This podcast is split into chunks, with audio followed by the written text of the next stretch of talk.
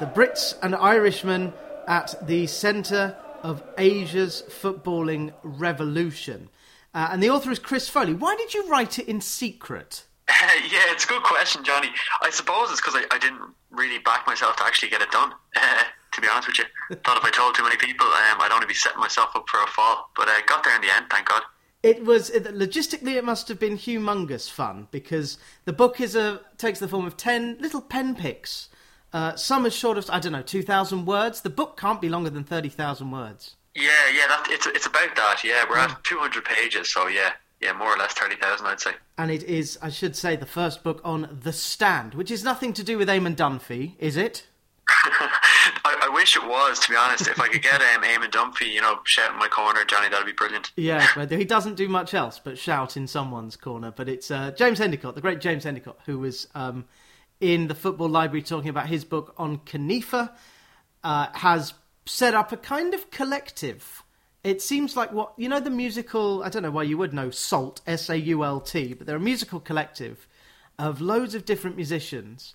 And it seems that much like various art collectives this exists or as i said to james it's like an independent label. This is like an indie book label and you are its first signing. You're its depeche mode or the klaxons yeah, well, yeah. I mean, I'm glad you brought up James because I really um, I owe a lot to him in terms of getting this over the line funnily enough, I, I read the CONIFA book as well. I just heard about it on a podcast, and when I was thinking about writing my own, I just got in touch with James out of the blue, looking for a bit of advice. And as luck would have it, he was looking for, um, you know, contributors to the co-op that you're kind of referring to there. So, um, yeah, very lucky to be the Stand's first um, first published book. Yeah, he is looking for other authors, so can you make the pitch now for why you should join The Stand and be a stablemate with Chris Foley, whose book Missionaries is out now? yeah, well, um, I, I mean, I think really working with someone like James is an endorsement enough in itself, but also I think the mission behind The Stand really is to try and give the authors their fair share um, of the books that they're writing. So obviously with traditional publishers, um, you know, it's um, a lot of the work is being put in by the authors, and maybe not all of the profits are going to them accordingly. So I think that's what James is trying to address. So couldn't couldn't recommend it enough. And I'd recommend also just checking out their website and seeing what it's all about. TheStandPublishing.com, I, I think it is. Uh, yeah. Apologies, James, if I, if I butchered that. James is looking for authors. I'm converted as well. I've got a football novel that I want to bring out at the end of the year. That's my summer project. It is my, to quote Chris Foley, personal pet project uh, which you say near the end of the book. Your girlfriend, uh, I'll go for Jiayi, but I don't know what the pinyin tonal is on her name. I've definitely heard worse pronunciations, Johnny. Like anytime there's a um, like a delivery coming to the house, I get, I get an interesting range from uh, Dublin delivery men. Um, Jai is, is, my girlfriend's name, Jai. and yeah, I confided, confided in her throughout, and I suppose she is uh, from China herself, so um, it was good having um, an Asian person to consult, let's say, throughout the project. Does that mean that you'll be taking her on a lovely holiday to the Asian Cup next year? I wish that were the case, Johnny, but actually, I don't know if you heard, um, just last week, China pulled out of hosting no, I games. Didn't. No, I didn't. I think presumably because of the COVID situation there, so they, have pulled oh. out, unfortunately. God, so can it go on at all? Yeah, I, people are speculating it might it might just go to Qatar. That probably would make the most sense because they're they're probably ready to go. Yeah. Yeah, so um, we shall see how that plays out, I guess. Yeah, well, one team definitely not in Qatar uh, is the Republic of Ireland. Yeah, well, we're actually boycotting the tournament, Johnny. Same as Norway. I think it was a really smart thing for you and Norway to do. I think you should have a kind of friendly game in December where Erling Haaland can come to Dublin in a kind of, you know, Garth Brooks is coming to Croke Park for five days in September. Yeah. Um, yeah, exactly. Are you going? I'm not. No, be tough to get tickets, I'd say. I can bet. 400,000 people he's playing to over the five days. It could just be the same 80,000 five times. But, yeah, yeah, yeah could, could well be. No, I mean, we'll, we'll touch on Ireland while, you, while we're here. Uh, because you call John Delaney in the book much maligned. Is that the best you could legally get away with here? Yeah, yeah, that's that's probably the understatement of the year right there. Um, yeah, I mean, he's a character there's a brilliant book that just came out last year, Champagne Football. I don't know if you've read it, but um, they really do a lot more justice on it. I know that it's, it's the best selling book in Ireland this decade, I think, so far. It's the Bible and uh, Champagne Football, uh, which is based off various um, investigations. But what a calamity What a calamity! It's worse than Manchester United almost. Yeah, no, it's it's incredible what he got away with for so long. I think uh, after people have bought my book, obviously, um, Champagne Football, can't recommend it enough. Like it's it's an unbelievable story, really. Uh, you couldn't write it. No, and it went on and on and on and on. You were inspired just to be a fan of football by the 2002 World Cup, which coincidentally was South Korea and Japan. Uh, and Ireland competed famously in it. We actually, I asked a question in my football quiz that I do. What was the island that Roy Keane stormed out of because he was unhappy that Ireland were based there? Yeah, it's funny. Like every Irish person would, would have Saipan in their in their vocabulary, but I can't imagine a lot of other people would um, outside. But yeah, 2002 World Cup, as you say, that really is where it all began for me, and I think you know, pure coincidence that Ireland were in it because they haven't qualified since. But mm. it, I never looked back from there, Johnny. To be honest with you, the fanfare, the noise, the colours, a festival of globalization. Uh, or globalism, I think you said globalism, which is true. And do you re- retain fond memories of that tournament? Because I think today is the anniversary of the opening game. Yeah, I mean, it's funny. I've heard like I've heard people like Tim Tim Vickery, for example, you know, reflecting on his childhood memories of World Cups, like the 1970 World Cup, yeah, yeah 86 in Me- Mexico, and saying how it's never been the same since then. So maybe it's just that innocence of being a kid and seeing all these, you know, I guess fresh faces on the television for the first time. But uh, yeah, for me that was as good as it got. But who knows? Maybe Ireland may um, may stop boycotting international tournaments from the next one. Well, when there's 96 teams taking part in one and only yeah. kind of Brunei don't play, it's just getting ridiculous. I'm actually taking a sabbatical. I'm not going to follow the World Cup because I too, like Éire and like Norway, I don't care. I, we, we know why Qatar have got the World Cup. It would be lovely if England could do well, but it's hot and sticky and we're not built for that. Jordan Henderson is from Sunderland. So we're not going to do well. It's going to be Brazil or Argentina and everyone, and the World Cup final organisation will hopefully be better than the Champions League final. What was the reportage like in Ireland for the Champions League final? Because obviously there's a lot of Liverpool fans in Dublin and Cork. Yeah, there really are a lot of Liverpool fans, but there are also a lot of um, you know Liverpool haters, I guess you could say. Or Man United um, fans, as they're otherwise known. Yes. Yeah, exactly, exactly, Johnny. So I think, uh, yeah, I mean, I was delighted with how it went myself. Not a great game of football, but I suppose two weeks before that, it was looking like the quadruple was on. So I think we came out, um, you know, relatively unscathed from the season. It's good to see. Well, the worst two teams possible that could be doing brilliantly, and I should say you're the grandson of Grandpa Paddy, who is a or was a United fan, and I grew up as you did in the Ferguson era. And about two years after Ferguson left United, moved upstairs, I realised I actually supported Ferguson, not United. yeah, I'm glad you mentioned Paddy. He, would be delighted for the shout out himself, but uh, I'm sceptical as to how big of a United fan he was pre Ferguson as well, to be honest with you, Johnny. Well, I know Northern Ireland and uh, their fans just love Georgie Best, and the fact that he was at United when they won the European Cup meant that then Sammy McIlroy went over and became the last Busby babe. I would recommend a listening to Sammy McIlroy's Turn in the Football Library. Uh, and you do get, Chris Foley, by the way, your football library card. You're about the 230th person, uh, not the first Irishman. Uh, I spoke to an Irishman, I think, second of all, uh, Brendan of Sports Book Reviews. You're... Right. Well, I saw I saw that you were speaking to Nedum Onuoha there a couple of weeks ago, so I was pretty flattered to be in the company of, a, of an ex Premier League footballer for sure. Yeah, and one who uh, went west. Uh, we're talking about footballers who went east, young man. But uh, Nedum lived in Utah, of all the places to fall in. A guy from Manchester via Nigeria, or the other way around.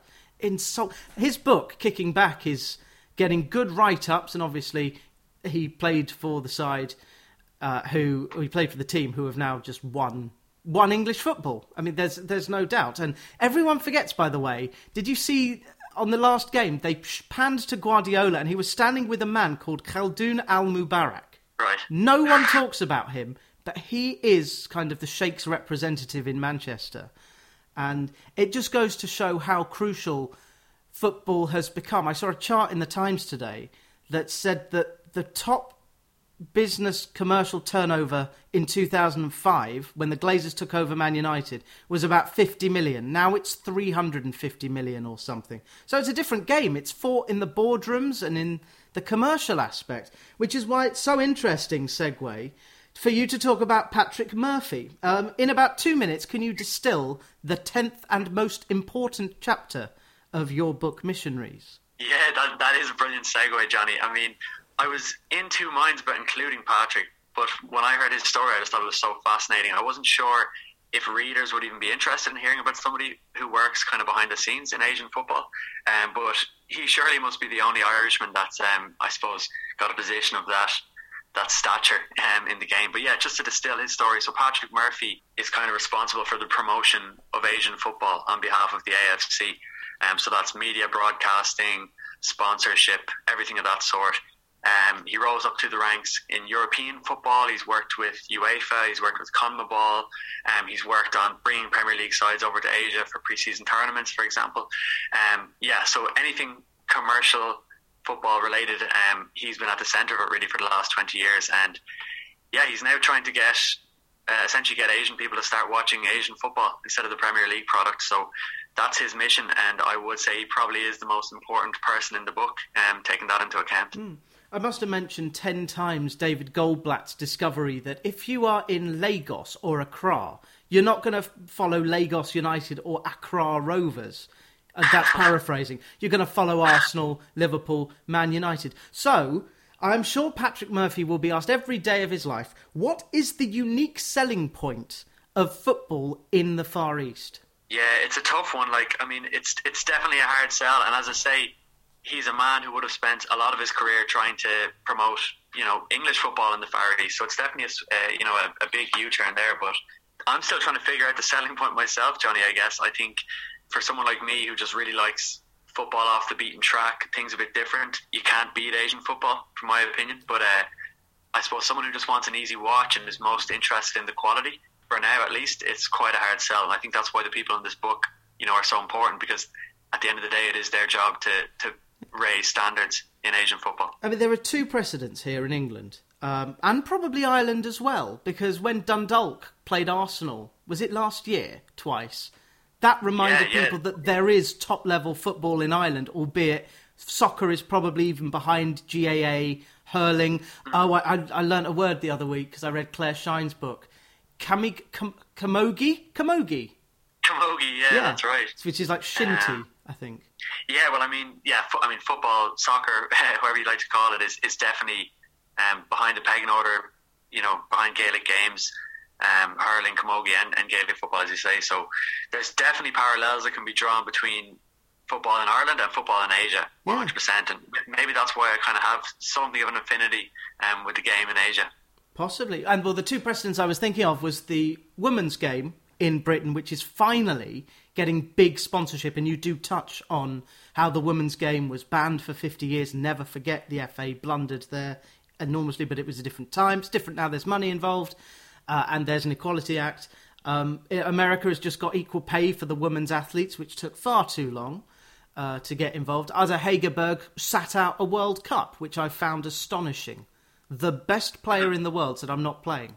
I wonder, and she is back for uh, next year's World Cup, uh, for which South Korea have qualified more shortly. But the other precedent is non league football.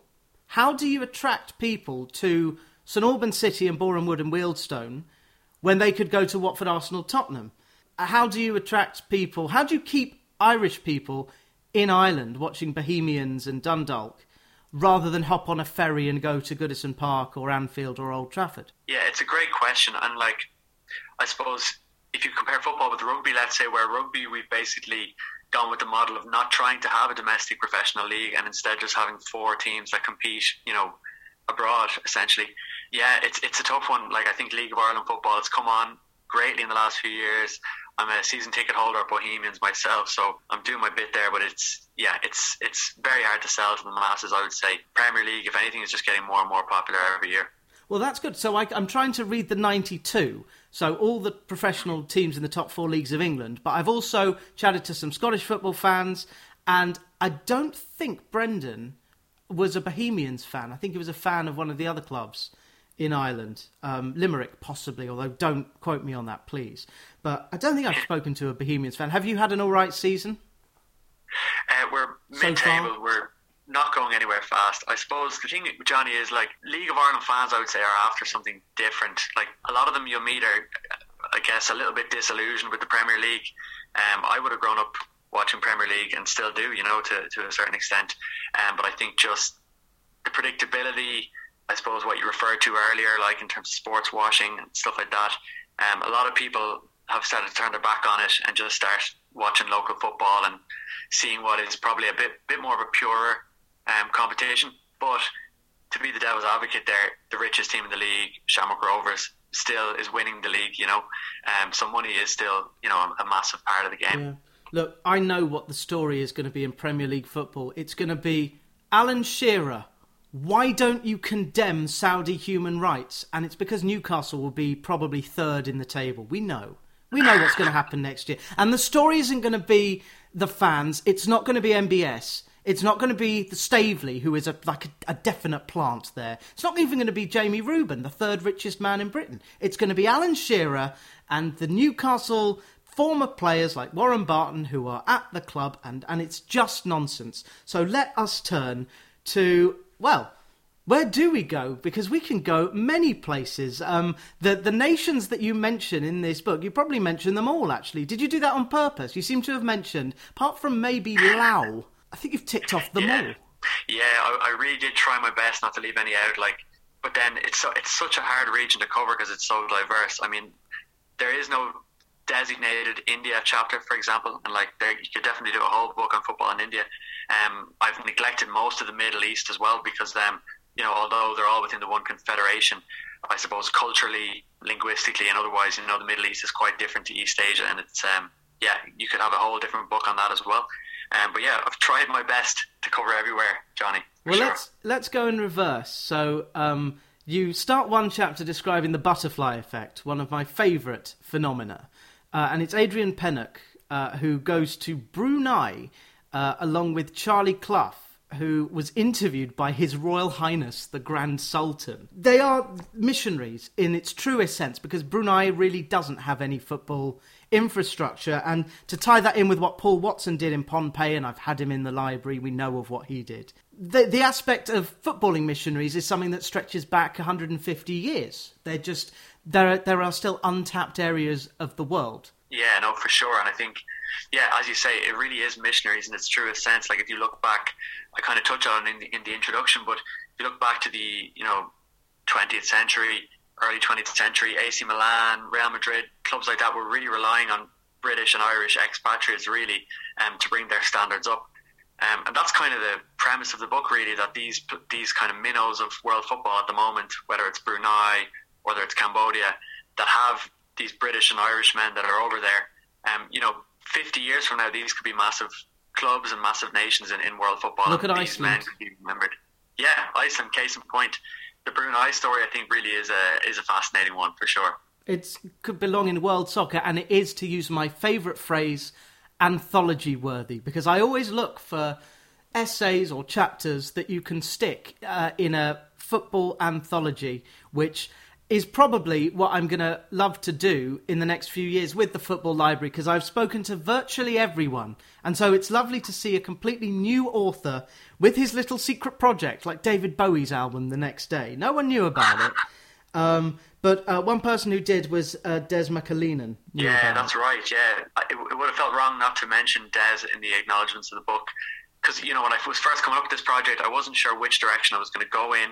Um, but my general idea was covering, you know, stories of these fascinating characters that have gone abroad from the UK and from Ireland and have promoted the game. And Des was one of the first people I reached out to actually.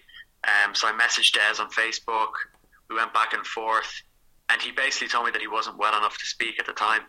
And unfortunately, I think you know that battle that he had with his mental health. I think he ultimately lost. You know, um, and he passed away while the book was being written. So very tragic story. Um, and Des, you know, had a fascinating life. He coached in New York, he coached in Saudi Arabia, and at the time of his passing, he was working in Carlos Queiroz's backroom team um, with the Colombian national team. So, you know, a really fascinating guy, and it really is a, a great regret that I never met him. Yeah. Missionaries is the book, The Brits and Irishmen at the Centre of Asia's Footballing Revolution. Uh, and some of the Asian countries that are mentioned Cambodia, Thailand, Hong Kong, Malaysia. Lovely to see the Azkals there as well. But let's go to South Korea because I mentioned women's football.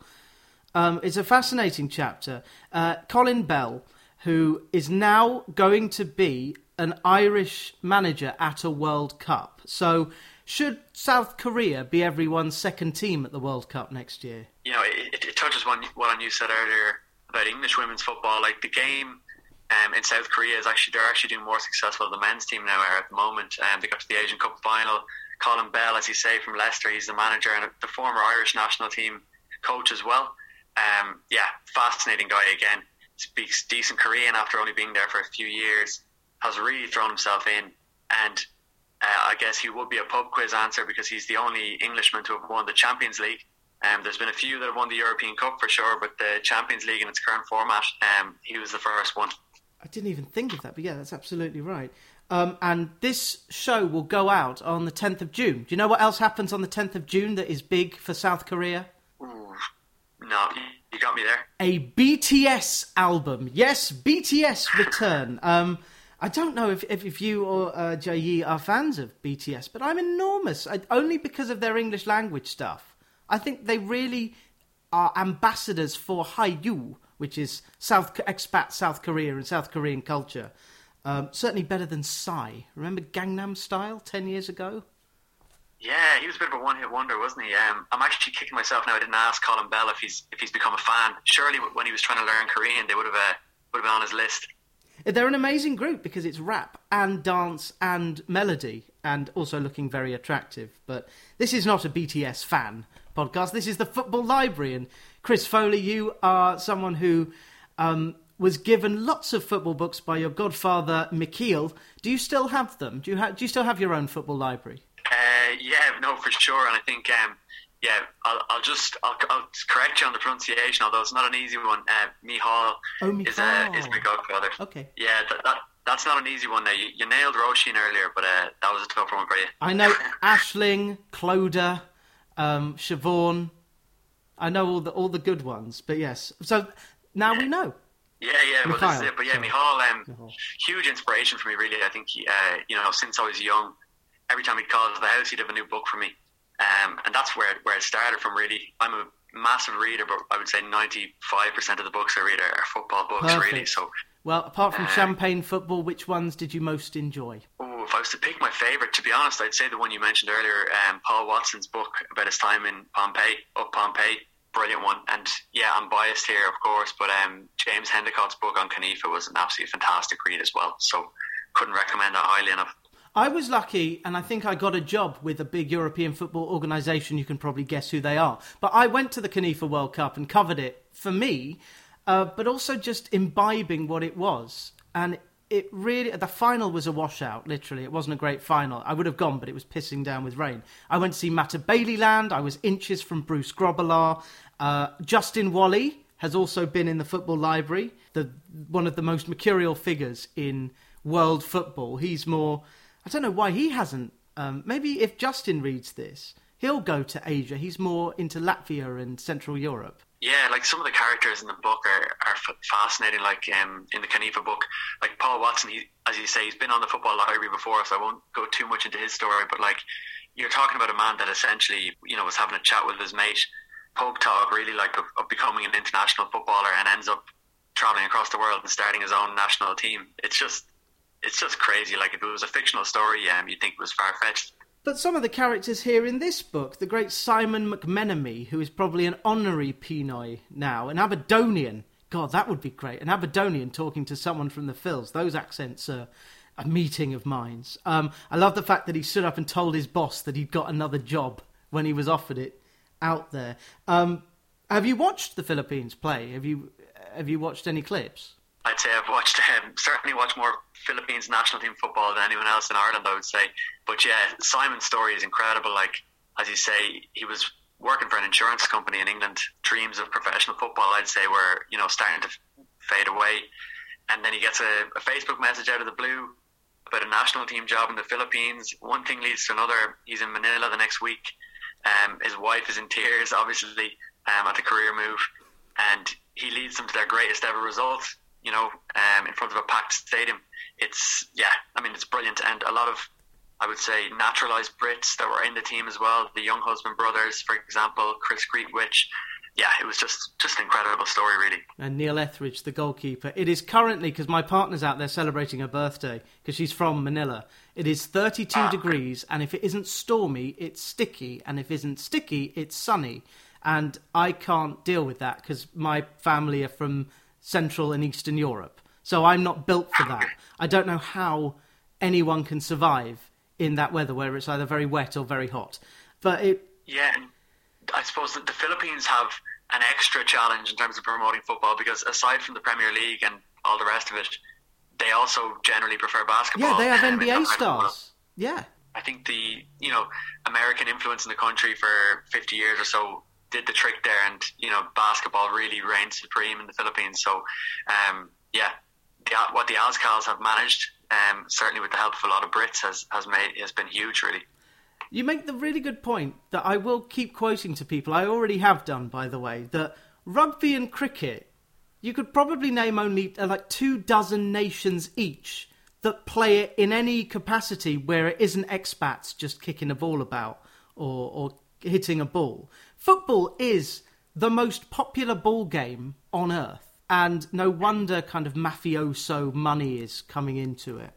But it stretches as far as Cambodia, and you start with Mr. Angry Nestor, Conor Nestor, who whom you start with. I don't know if you did it deliberately for the order of things, um, but you started with this guy who was well. You tell the story, Conor Nestor, the um, the guy who quit a comfy job in Ireland to go over to Phnom Penh. Yeah, I think Conor's was probably the most enjoyable one for me to write first of all, he's just such a character if you look up any interviews with him. But uh, yeah, Limerick man was coaching for the FAI, the dream job, really working for the National Association. And you know, one day just decides he wants to manage full time. He wants to be with players every day. Up sticks, heads east, first to Australia, and by a twist of fate, ends up in in Cambodia. Um, just coaching in an international school, really coaching kindergarteners, the basics. Um, eventually gets a bit of work with a semi-pro team, and they realise they have a serious coach in their hands fast forward a few weeks and he's managing, you know, in the top tier of the country, leads into their, their first ever league title. Yeah, just just a, a brilliant transformation. Um, you know, in the space of a couple of months, he's on national TV in Cambodia. Brings in a guy from Cork as his right hand man who happens to speak the local language. Um, yeah, assembles a you know a real eclectic group of players from all around the world. Um, and he's still over there. Like he's been there for yeah. four or five years. This wasn't, um, you know, flash in the pan. And he, he's, I don't know, what his long term plans are, but he's certainly a fixture of Cambodian football, that's for sure. I'm going to try and pronounce the full name of the football team, which I think I can pull up here. It's uh, Svay Rieng, the pre- the pride of Svay Rieng, but they have a full name. Yeah, I'm definitely not the authority on this one, Johnny, but I think it's Rieng. But I'm, I'm, quoting Conor Nestor on that. Um, I suppose he's probably been there long enough now. I should take his word for it. But yeah, no, it's it's it's brilliant, and like you know, when you talk about minnows of football, Cambodia really, like the national team, struggled. Like they lost 14 0 to Iran recently. Even within Asia, they're, they're a very lowly ranked side. The infrastructure obviously has a lot of catching up to do on other areas, you know, they've been through a lot as a nation. So there's a whole unique set of challenges there, and I, I try and go into it in the book as best as possible. Um, the kind of humble uh, challenges that, that Conor Nestor faces really coaching in, in a developing country. But yeah, it's it's admirable. It's brilliant what he's doing over there, and the fact he's stuck at it so long as well. He obviously, um, you know, genuinely loves it over there. Only football can have a man called Conor from Limerick coaching Preah Khan Reach Svay Football Club. Yeah, exactly. With a, a man from Blarney as his assistant. Oh um, wow! Yeah, it's brilliant. It's you, you couldn't write it. and, and, that's what makes this such a fascinating, if frustratingly small book. Uh, missionaries, the Brits and Irishmen at the centre of Asia's footballing revolution. Uh, we'll finish um, very soon. Zesh Rahman, his career is also chronicled. Um, I didn't know where it was going, but you took us on a tour of Thailand, Hong Kong, and Malaysia. But the, the biggest fact is that his brother works for the PFA over here. I can just imagine uh, his brother calling Zesh and Zesh saying, Mate, I'm in Malaysia. I'm going to Hong Kong tomorrow. That's a completely different footballing world from the one he grew up with at Fulham in Mohammed Al Fayed's era. Yeah, he, I mean, he's probably the most famous person I've covered in the book, potentially, you know, Premier League footballer, as you say, played in all four divisions of English football. His story, I guess, is more about the effect he's having on participation of British Asians, let's say, you know, those of South Asian descent. The participation is so much lower than, you know, their overall representation in the population. So um, he's kind of been a trailblazer in that regard. And yeah, his career is fascinating, as you say. It really is a, a whistle stop tour of, of, you know, most of the regions of Asia. It's an amazing CV. And again, football can do that. It was amazing to learn that Robbie Fowler was was it playing in Australia and managing in India or the other way around. So you get players who grow up being God in Liverpool, and Robbie Fowler will never buy a drink in a Liverpool postcode. Many can he, he owns every pub in Liverpool, famously. I think I checked that.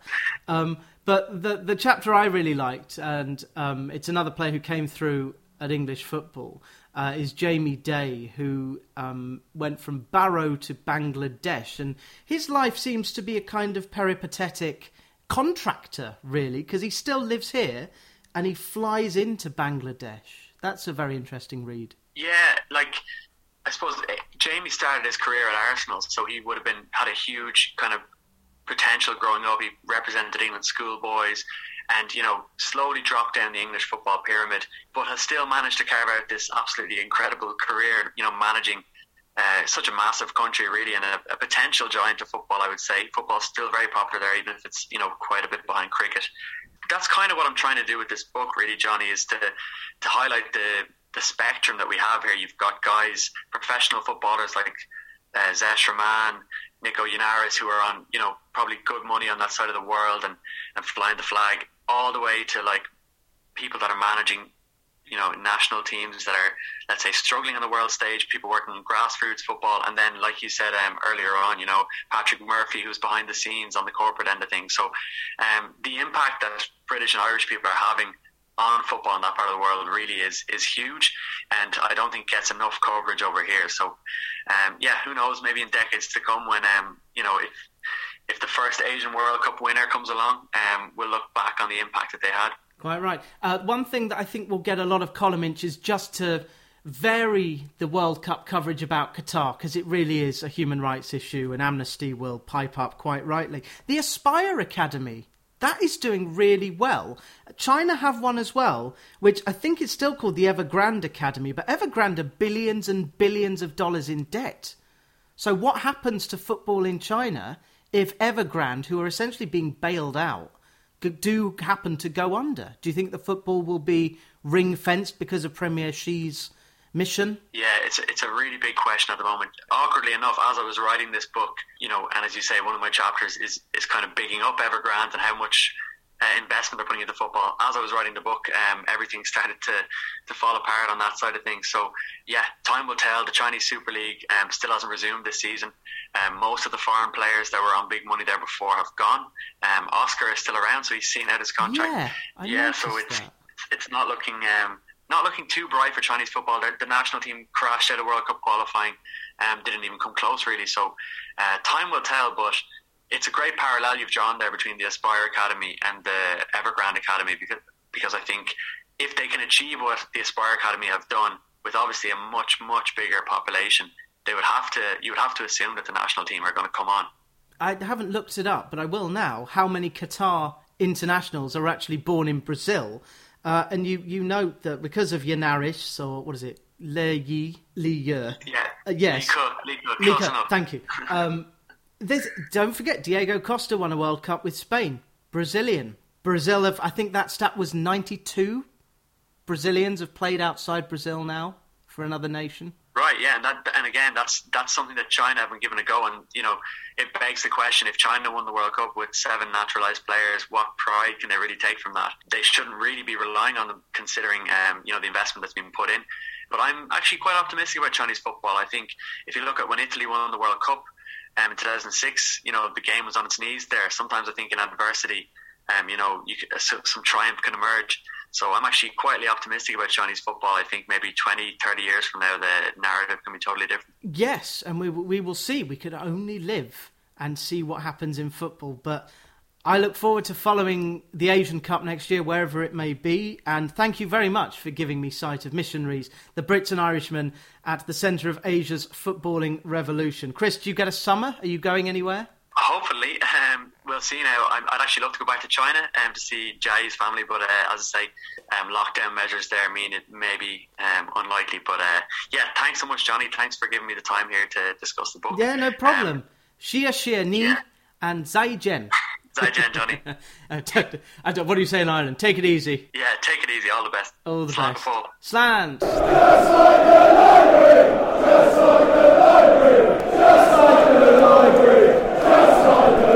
Shh.